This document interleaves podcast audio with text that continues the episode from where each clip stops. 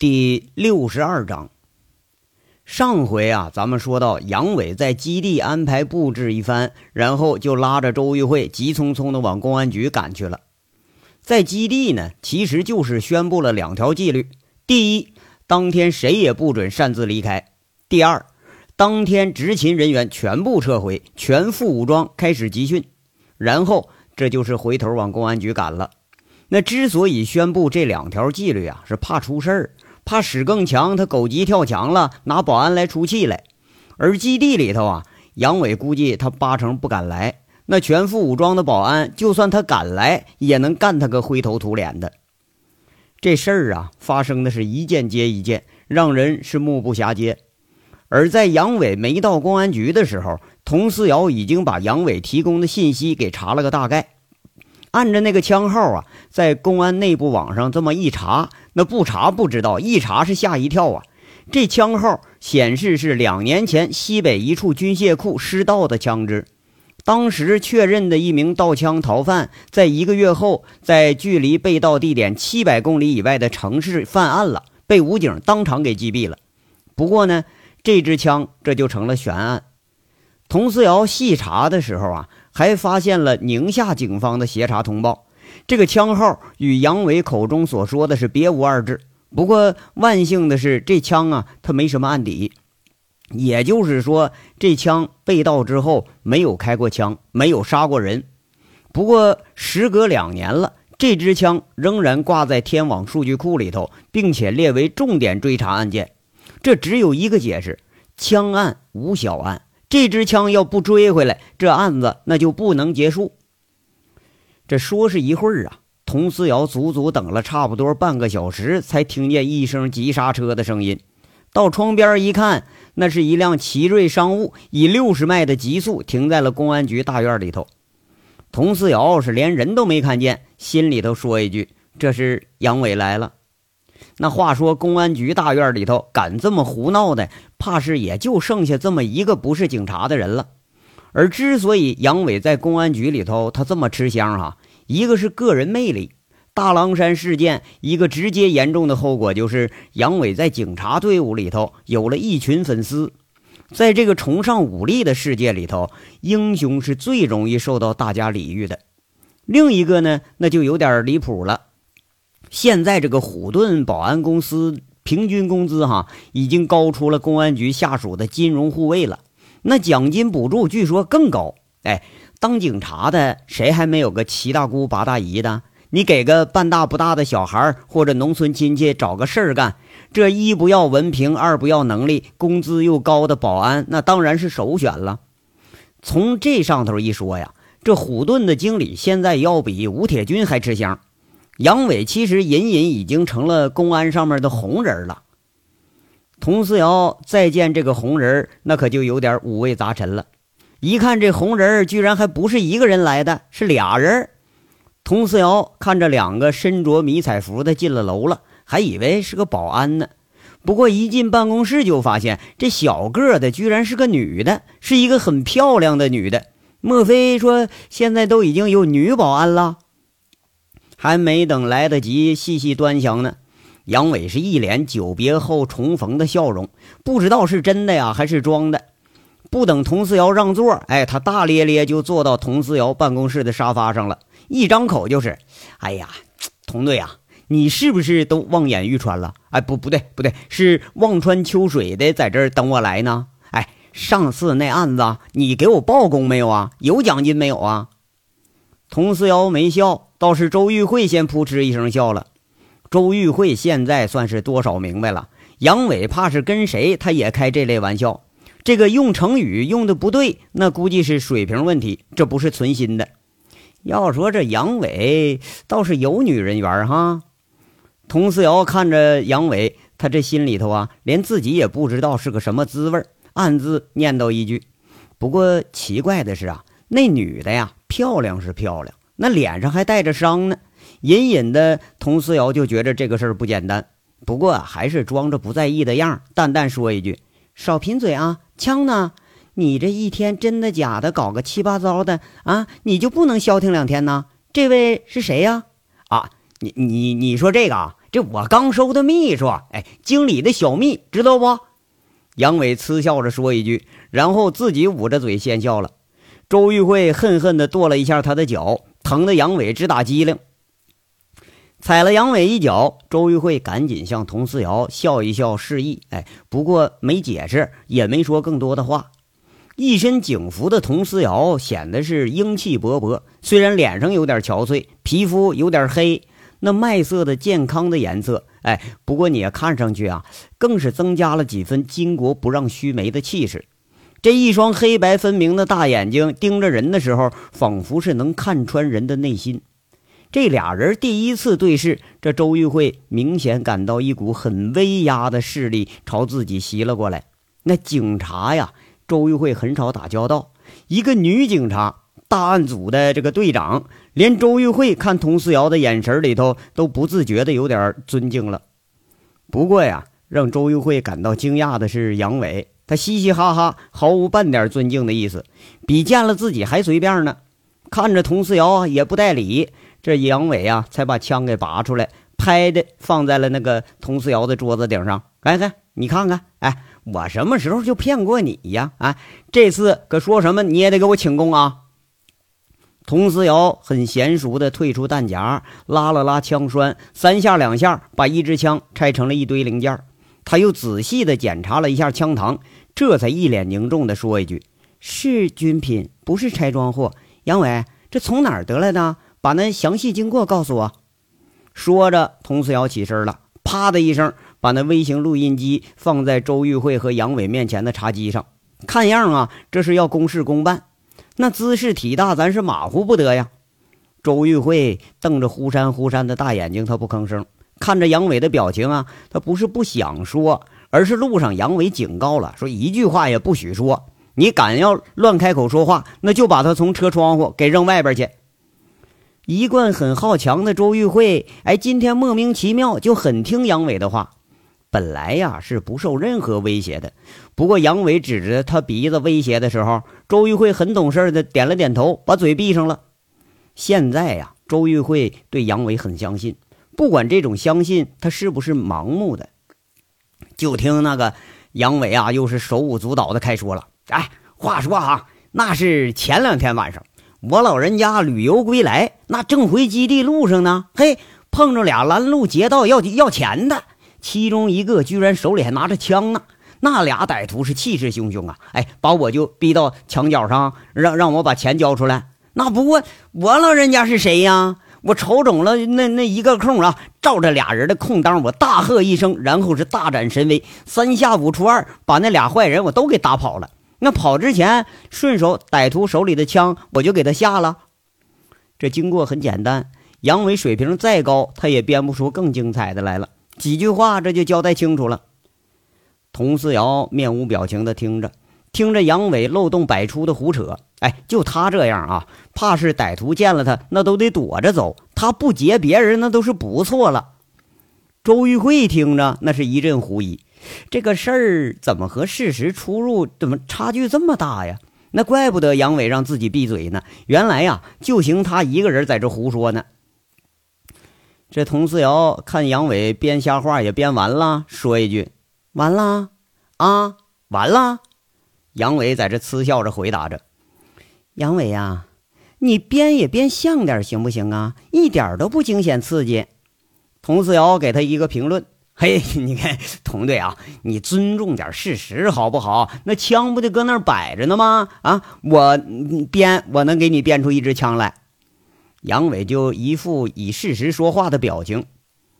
我不是不相信你缴的枪，而是不相信你嘴里的话。就以你说的啊，案发地点在哪儿啊？有目击者吗？那两个人是什么体貌特征啊？哪儿的口音？而且这两个歹徒为什么偏偏就会劫你呀？他们拿枪指着你的时候，你是怎么夺的枪？你既然已经制服了他们，为什么不报警啊？这事儿他经得起推敲吗？佟思瑶是连珠炮似的给问了几句，这要是细说呀，肯定能把杨伟给问住。你看看杨伟是一脸坏笑，佟思瑶没好气儿了。杨伟啊，这事儿开不得玩笑，涉枪案有多重，我相信你比我清楚。既然你把枪上缴了，那你就说清楚来龙去脉，让我们也好往下查。呃，哎哎哎，对了对了，我想起来了。杨伟是大喊一声，吓了两个女人一跳。这俩人都是没给那个杨伟一个卫生眼儿。不过杨伟呢，却是嘿嘿笑着，他也不介意，就说了：“那那什么，拿枪那个我认识。”这句话一下子勾起了佟思瑶的兴趣。杨伟看看佟思瑶，俩眼圆睁睁看着自己呢，马上又补充一句：“哎，快拿笔记着啊，别一会儿我再给忘了。”佟思瑶虽然不快，但还是提起笔，也不知道杨伟要卖什么关子呀。就听杨伟是半正色半开玩笑的说了：“啊，那人啊，让我给揍了一顿。嗯，那个什么，他都跟我说了。他说他叫金阳东啊，不是凤城人，这也不是这枪的正主。真正的持枪人叫叫吴丑牛。对对，吴丑牛。据说手里头啊，类似的手枪还有八支。哎，这是其中的一支。”而且呢，还有十四五支五连发。每次他们使用枪支时候，都是从吴丑牛那儿拿。据说就前两年小香港那案子，就这帮人干的。那作案的那个叫呃张年贵，对，绰号叫臭蛋儿。这人还诬陷过你们现在一个派出所所长，叫鲁鲁鲁什么清来着？对，鲁鲁什么清。不过当时啊，那他用的不是这支枪，哎，但具体是哪支我就不知道了。哎，那想知道其他那枪支的藏匿地点吗？杨伟是故意卖了个关子，抬眼一看，佟四瑶正在那刷刷刷在纸上记着呢。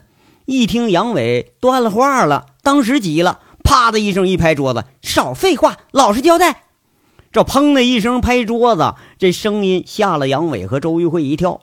更吓人的是啊，佟四瑶怒目圆睁，仿佛是一种仇人相见是分外眼红那个表情，一下子。连杨伟也愣神了，佟思瑶他也是一愣神。哎呀，这失态了，这不职业病吗？把俩人给当嫌疑犯审上了。再看杨伟和周玉慧俩人都是瞪着诧异的大眼睛看着自己呢。这佟思瑶啊，赶紧又道歉，又是一副苦口婆心在这劝杨伟呀。这是个大案子，你别卖关子。其他话中啊，咱们到时候以后再说。现在马上告诉我这武器的藏匿地点，别误了正事儿啊！杨伟惊了一下，又恢复正常表情了，拍拍胸口说了：“你别没事老吓唬老实人，行不行啊？啊，哎，同队啊，瞅你急的，我来我不就是告诉你来了吗？那个，据金阳东说了啊。”他们这个枪好像是藏在太原路上一家叫叫及时雨的典当行，嗯，那个开典当行的是吴丑牛一个相好的，哎，你要去赶紧去啊！他们要是真知道这枪已经落到你手里了，这转移了没有？那还在不在这地方？那我可说不准了。哎，你们要捞不着枪，到时候你可别怨我啊！杨伟笑着呀，终于把一连串的猛料给报完了。你你你。佟思瑶这就有点气不打一处来了，忙着收拾东西，恨恨地看着杨伟，说一句：“前天的事儿怎么现在才报案呢？你成心的是不是啊？”“那是什么？我我不喝多了吗？完了，手机丢了，今天早上才想起来。那我我忘了，我不能有罪吧？”“嘿，佟队，你说我举报坏人，哎，这没奖励那也就算了，那怎么着现在还都怨上我了？哎，你这不打击我的积极性呢吗？你？”哎，对对对对，哎，还有一情况，我想起来了。杨伟一副无辜的表情，看着佟思瑶就在这胡扯呀，这装的有点过头了，连周玉慧都看出这是假的了。杨伟这新的情况又是把佟思瑶吓一跳。那个佟思瑶没好气儿的接一句：“你一次说完行不行啊？一惊一乍的。”啊，那个什么，这事儿是听说的啊，那个不一定准，你们就参考一下子吧。据说这人手里头好像还有手雷，哎，不过我可确定不了这事儿真假啊。杨伟最后在这说出一句来，佟思瑶把录音机给关了，把这几个要点往纸上一写，看看杨伟没报新料了，说一句：“好，那咱们有话随后再说，我现在顾不上跟你谈了。”佟思瑶是忙着拨电话，拨的中间说出一句，跟着拿起电话接通了，就说：“邢贵。”通知大案组和特警队马上集合。这挂了电话呀，佟思瑶检查了一下枪支，就要出门，估计是要向那个局领导去请示去了。其实一听吴丑牛，佟思瑶已经判断出这是地下赌场的秘密武装了。这可是瞌睡着，那就有人送枕头来了。刚收拾齐备了要出门，就听杨伟在背后坏笑说：“哎，那个童队啊，用用用不用我帮个忙什么的呀？你省省啊，你别来添乱了。那那不不帮忙，我可走了啊！”童四瑶刚要出门，一听这话，又转身回来了，指着杨伟很严肃地说着：“你听好了啊，现在你是重要知情人，这个案子结束之前，不得向任何人透露案情。”你本人和你这位小蜜不准离开凤城，随时接受传唤。你要敢再玩失踪啊，我就发通缉令。哎，你没问题。哎，童思瑶啊，你要是管饭哈，明儿我住你家都行。杨伟拍拍胸脯，也是正色的回答。这话里头直呼其名，是一点严肃的意思都没有。童思瑶看着周玉慧正在那抿嘴笑呢，你说这么严肃的事儿啊，怕是再跟杨伟纠缠，那就成笑话了。顾不上理会杨伟在这胡搅蛮缠了，一挥手也不带搭理他，悻悻地说一句“无赖”，然后他转身快步就冲上了楼。这从楼里到楼外呀，不过也就一分钟的时间。杨伟和周玉慧一起出来时候，已经有十几个便衣警察开始向大案组的办公室跑步过来了。杨伟和周玉慧一前一后，得意洋洋地上了自己那标着虎盾保安的商务车。哼着个小曲儿的杨伟打着了火，倒过车就开出了公安局。那一出公安局，杨伟是得意洋洋啊，就说了：“哎，周小蜜，闭嘴时间结束了，开始说话吧。哎，是不是憋得慌啊？”杨伟啊，抬着眼一看，周玉慧正用那异样的眼光看着他呢。这杨伟又说了：“嘿，瞪什么眼呢？让你闭嘴是为你好呢。”你没看公检法人都这德行啊啊！那拉着个脸就跟谁欠他三百吊似的，一开口问咱们报案的，那跟审那个作案的似的。就这还是熟人呢啊！要你个小姑娘进去，准得把你训哭了。周玉慧一看杨伟，明显这又是胡诌八扯呢，说着就打断了杨伟的话，问了不着边际的话：“杨伟啊，你和这位女警督什么关系啊？”“哎呀，暧昧关系呗。”杨伟想都没想，嗤笑着是脱口而出：“切！”周玉慧翻了个白眼，明显不相信。他不理会杨伟的胡扯了。不过隔了一小会儿啊，又是挺好奇，问着：“杨伟，你这举报是不是要借刀杀人呢？”“嘿呦嘿，聪明啊！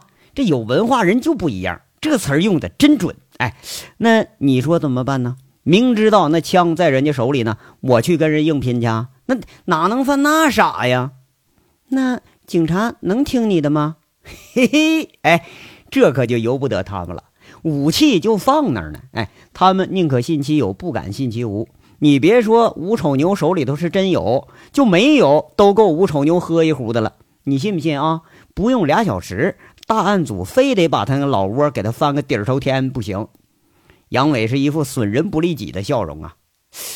这是前天晚上的事儿，那你怎么知道他们没转移武器啊？这周玉慧想了想，又想出一个破绽来。哎呀，这不多简单，二十几支枪啊，藏都不好藏，你更别说转移了。而且高玉胜已经知道是我闹事儿了，他根本就不会转移的。这枪只要他知道不在警察手里头，哎，在谁手里他都不在乎。杨伟是侃侃而谈，聪明啊。周玉慧直接竖个大拇指，嘿，哎呀，还有更聪明的呢啊！主要是啊，我今儿。早上找着住院的金阳东了，我又揍他了一顿。哎，他告诉我丢枪的事儿。啊，他还根本就还没敢说呢。杨伟在这呵呵笑着，这才是支持自己分析正确的关键部分。看着杨伟幸灾乐祸的表情，周玉慧却是没有一点好笑。他悻悻地感叹一句：“我现在。”相信你一定能搞倒高玉胜了。这查证能查到黑窝里头，借刀能借到警察头上，这还真不由得周玉慧不相信了。这车子呀，开出了凤城。杨伟打了几个电话，话里头都是周玉慧听不太懂的只言片语。看着车离凤城是越来越远，周玉慧又有点不放心了，在这问：“呀，这是又去哪儿啊？”嘿，小蜜呀。哎，你想不想看看警察抓坏蛋那个现场目击呀？杨伟又是一副坏笑，连周玉慧也能看得出来，杨伟只要这么一笑，那怕是又要使坏了。抓谁呀？你别胡扯啊！谁是你小蜜？周玉慧一看杨伟这表情，感情怕是没啥好事儿。一听杨伟要称呼叫小蜜，他没好气儿的反驳一句：“不什么耳朵呀？没听抓坏蛋吗？抓坏蛋就是抓坏蛋。”杨伟啊，故作神秘的一笑，一踩油门，这车子像飞一般的向高速口那个收费口驶去了。杨伟他猜的是很正确，公安局对枪案确实是宁可信其有，不敢信其无。何况杨伟那一把九二式已经交到了佟思瑶手里头，这事儿给吴铁军一汇报，吴铁军一听这是杨伟带回来的消息啊，考虑的时间都不到两分钟，就下了决心，抓，秘密抓捕，大案组能上多少上多少，你来指挥。这预定的抓捕啊，还在一天以后，异地调拨的警力还没全都到位呢。对于这种持有管制武器极端暴力分子，且速且速不且迟这事儿啊，同时呢，这也是为了抓捕工作去铺路，减少可能发生的伤亡。这事儿谁也不敢掉以轻心。三十分钟以后啊，大案组紧急抽调了二十名队员，分作四波向太原路及时雨典当行聚集。佟思瑶在第一时间里头已经通过城建部门把这建筑物的结构图拿到手了。他正坐在一辆民用的小厢货车上，和一帮子大案组成员分析那几个关键的控制方位。十分钟以后，临时征用的小厢货车在及时雨典当行不到一公里的一个小胡同停下来了。车里边，佟思瑶最后一指桌子，说着：“大家都看清楚了啊，一共三层。”一组控制门厅和三个出口，许进不许出；二组控制二楼，四组控制三楼，三组机动，挨个房间去搜。邢贵，你和我是一队，咱们对现场人员进行突击审讯。大家都听清楚了啊！全部控制以后，对所有典当行的人一律控制，任何人不得离开。开始，现在是十一时二十六分，十一时四十五分，三个先头组同时动手。这一干大案刑警无声的敬了个礼，压低声音齐齐答了一声“是”。这开开车厢，一看四下没有人，刑警三三两两扮作普通人，开始向太原路这个中段的典当行靠近了。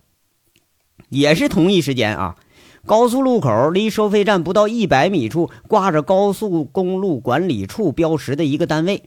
皮爱军和高速交警管理处啊，顺利的达成了协议。哎呀，没事这个配合办案是我们分内的事儿。哎，不就借几身警服吗？你看这么客气干什么呀？管理处一位四十多岁的中年人跟长了个大酒糟鼻子的皮爱军在这说着。那虽然说不归这个地方派出所管辖吧，但是在人家地头上呢，多少行个方便，这还是无伤大雅的。皮爱军一说了来意，就借了几身那个交警的衣服，说准备抓几个嫌疑犯。那是小处长是满口的答应。嗯，得啊，好处。那我得好好谢谢你。改天兄弟我做东，我请你啊。皮爱军是一脸堆笑，是赶紧致谢。毕竟这不是一个系统的，人家要给你方便，那怎么着这也都是给面子了。哎呀，别客气啊，有事少不了麻烦您。那个小孙呐。给皮所长准备四五套这个高速的交警服，哎，把我那个车钥匙也给皮所长。那个郝处长在这安排了一句。十分钟以后，一身交警装束的皮爱军带着四五个人从管理处出来了。皮爱军整了整衣领，看看手机短信，说一句：“嗯，这还有十分钟啊，第一辆车到了，你们给我听好了啊，一点错不能有。”车上有几个人，给我摁几个。那先抓了再说，知道吗？一小民警小心翼翼地问着所长：“那要抓错人了怎么办？”嘿，这话说的，皮爱军对怀疑自己的权威，他明显不高兴了，吸吸鼻子说一句：“那所长能错吗？啊，错了我负责，你们就管抓人就行。”不是所长，要不咱给局里汇报一下？你这么大事咱能顶住不？另一个民警也是有点担心。你要说咱抓个打麻将的，逮个找小姐的，这事儿大家那都爱办，是不是？可这皮所长一说说抓贩毒的，这大伙儿心里头说实话都有点犯怵。嘿，少跟我咧咧啊！别他妈一个个领奖金补助时候，你跑的比谁都快，有危险了躲比谁都远。咱警察是干什么的呀？啊，不就是制止违法犯罪的吗？一点警察荣誉感都没有，你都精神点，准备干活。皮爱军是义正言辞的训几句，那满脸疙疙瘩瘩，配个大酒糟鼻子，倒也显着非常正气凛然。一干小民警被他训的呀，谁也不敢吱声了。看看时间，差不多了。老皮直接上了一个标着高速交警的警车，也没开出去多远啊。刚刚停在收费站路口，就看见一辆标着什么晋 E 什么幺四尾数三二的白色仓河，缓缓停在了减速带前面。他来交费来了。这辆车正是杨伟举报几辆车其中的一辆。那车在收费岗楼子前面是缓缓停下了。车里头，皮爱军低声的对着对讲机喊了一声：“给我上！”那皮爱军倒也是个汉人呐，车根本都没灭火，一加速，直接挡在了昌河的前面。